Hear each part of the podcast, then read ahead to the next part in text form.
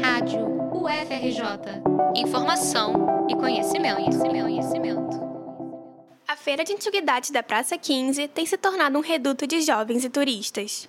A área histórica foi impulsionada pelas redes sociais, promovendo o aumento da popularidade e a revitalização do local.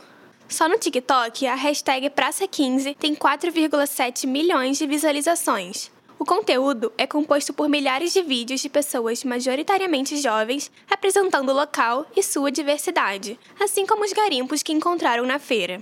A Feira de Antiguidades já existe desde mil novecentos e setenta e agora atrai comerciantes mais voltados para os interesses da nova geração. As gêmeas Tainari e Tuane são da Baixada Fluminense. Elas são donas do brechó Cabide Sustentável, que vende há dois anos na Praça quinze. As irmãs acreditam que a viralização da feira nas redes sociais ajudou a reviver o centro, que ficou muito apagado depois do período da pandemia.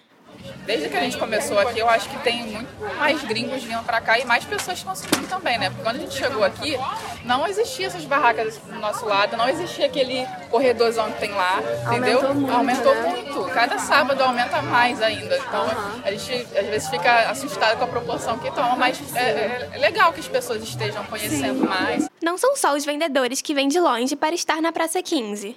Muitos visitantes se deslocam de diversos lugares do Rio por influência da internet.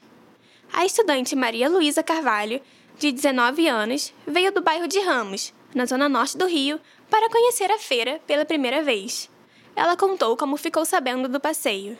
Pelas redes sociais, muito vídeo no TikTok é, e algumas postagens no Instagram, mas a maior parte é no TikTok. A Praça quinze é uma região com uma história muito vasta desde o período colonial, assim como todo o centro do Rio. O historiador Luiz Antônio Simas explicou que o ponto mais importante da história do local foi sua relação com o período da escravidão no Brasil. Até meados do século dezoito, ali funcionou um mercado de escravizados, né? Ali nós tivemos um, um ponto de desembarque de escravizados dos mais contundentes da história do Brasil colonial. Naquela região, inclusive, funcionava um dos principais pelourinhos da cidade, né? Que era ligado aos castigos, enfim, dos horrores da escravidão.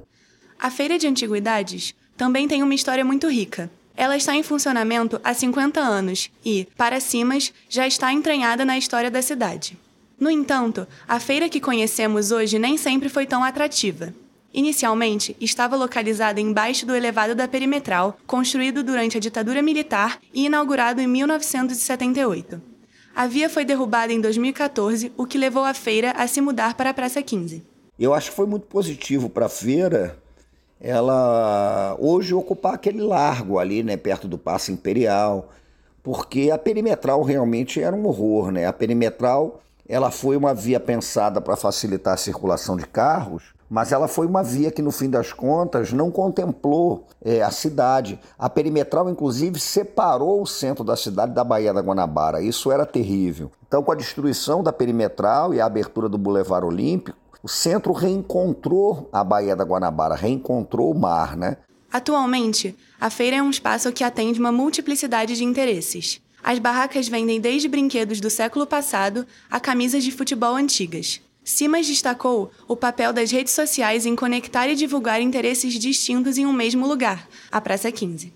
Uma feira que eu acho que ganhou outra força com o advento de redes sociais, né? Porque a feira tem perfil nas redes, as pessoas divulgam, por exemplo, perfil nas redes. É, a feira hoje é múltipla demais. Se ficou interessado em conhecer o local, a Feira de Antiguidades da Praça quinze funciona todos os sábados, das seis horas da manhã às quatro horas da tarde. Ali funciona o Terminal das Barcas e fica próxima da Estação Carioca, do metrô e também do V L T.